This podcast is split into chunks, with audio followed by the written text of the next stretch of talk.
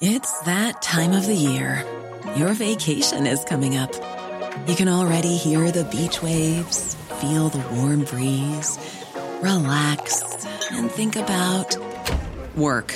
You really, really want it all to work out while you're away. Monday.com gives you and the team that peace of mind. When all work is on one platform and everyone's in sync, things just flow wherever you are. Tap the banner to go to Monday.com.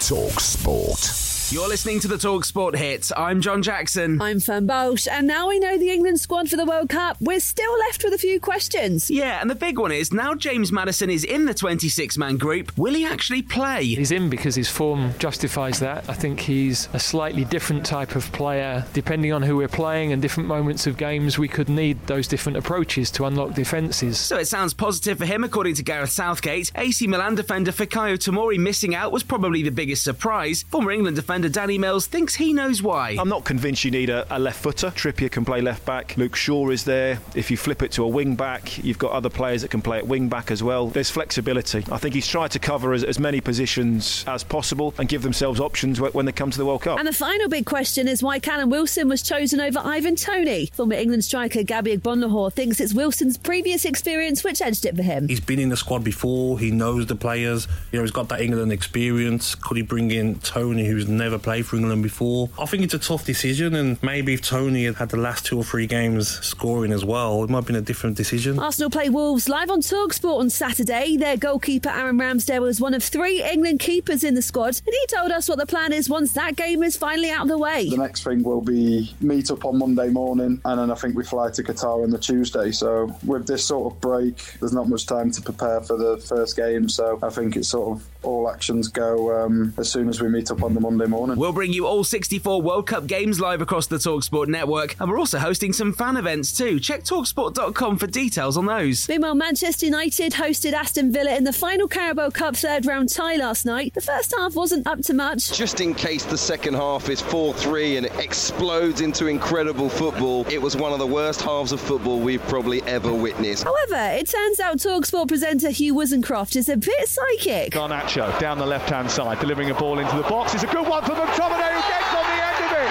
What a delivery from Garnacho! And Scott McTominay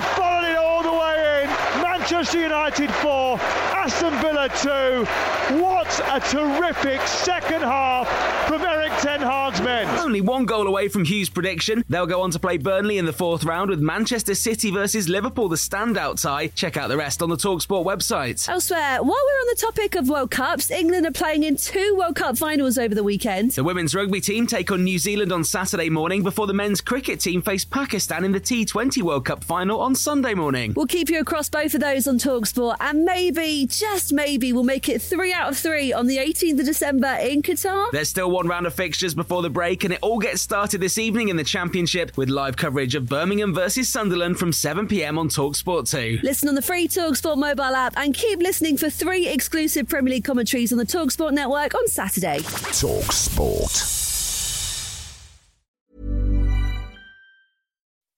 When you make decisions for your company, you look for the no brainers. If you have a lot of mailing to do, stamps.com is the ultimate no brainer. Use the stamps.com mobile app to mail everything you need to keep your business running with up to 89% off USPS and UPS. Make the same no brainer decision as over 1 million other businesses with stamps.com. Use code PROGRAM for a special offer. That's stamps.com code PROGRAM.